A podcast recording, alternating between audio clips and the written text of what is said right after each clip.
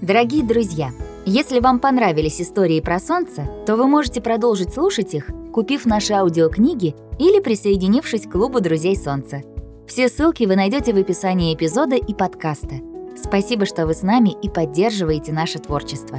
Обнимаем вас.